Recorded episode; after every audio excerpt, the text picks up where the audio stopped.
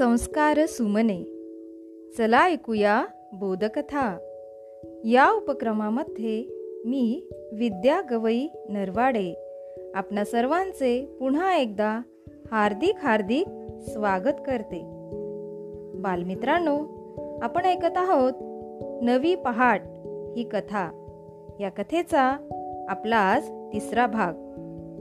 चला मग ऐकूया नळदुर्गच्या सहलीसाठी सगळी मुले उत्स्फूर्तपणे तयार झालेली होती.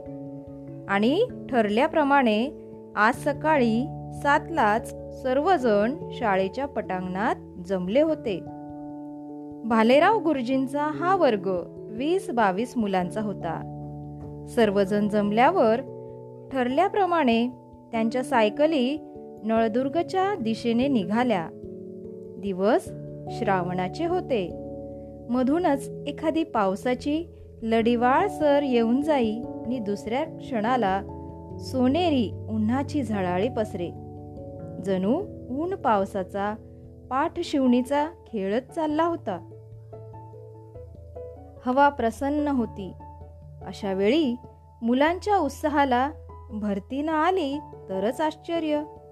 घर शाळा अभ्यास या सगळ्या नेहमीच्या चक्रातून एक दिवस स्वच्छंद पक्षाप्रमाणे ती मुलं सायकलवरून चालली होती.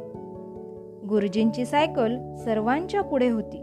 त्यांच्या ओठातून आपोआप गाणं स्फुरलं. सदैव सैनिका पुढेच जायचे. न मागुती तुवा कधी फिरायचे. गुरुजींच्या सुरात सूर मिसळून खुल्या आवाजात ती मुले गीत गाऊ लागली. त्यामुळे मग तो घाट रस्ता रस्ता राहिलाच नाही.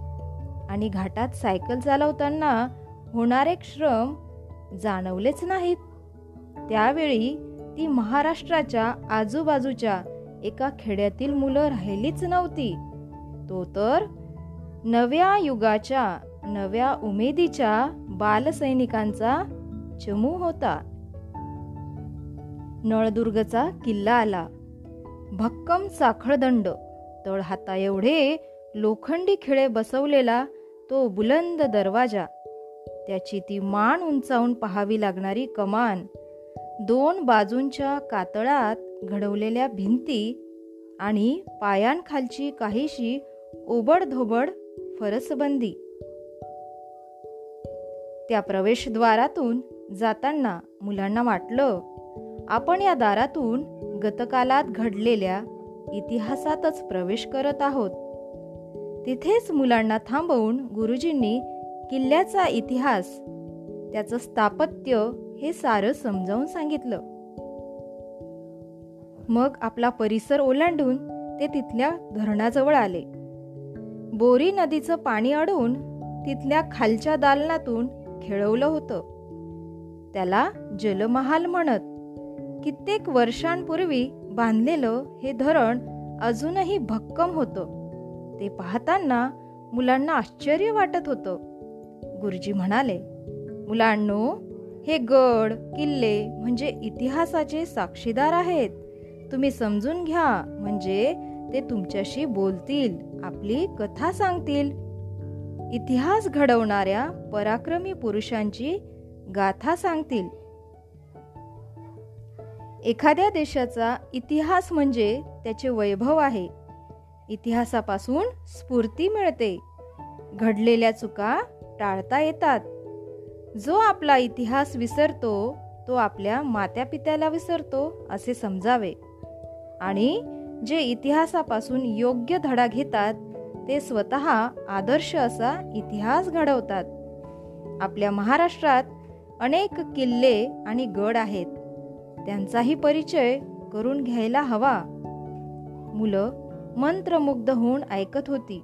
बारा वाजत आले होते. सूर्य डोक्यावरती आला होता. आता मात्र भुकेची जाणीव झाली. चला आता जेवण करूया गुरुजी म्हणाले. साऱ्या मुलांनी आपापले डब्बे काढले आणि मधोमध ठेवले. प्रत्येकाने आपल्याबरोबर आणलेल्या छोट्या ताटलीत जेवण वाढून घेतले. गुरुजींनी सर्वांसाठी बुंदीचे लाडू आणले होते. ते त्यांनी सर्वांना वाढले अगदी आग्रह करून. हां सुरू होऊ द्या जेवण गुरुजी म्हणाले. सहभोजन सुरू झालं. श्लोक म्हणत हास्य रसाचे किस्से सांगत सर्वांची जेवणे आटोपली. सर्वांनी आपापली ताटं धुवून काढली. डबे आवरून आपल्या पिशवीत व्यवस्थित ठेवले.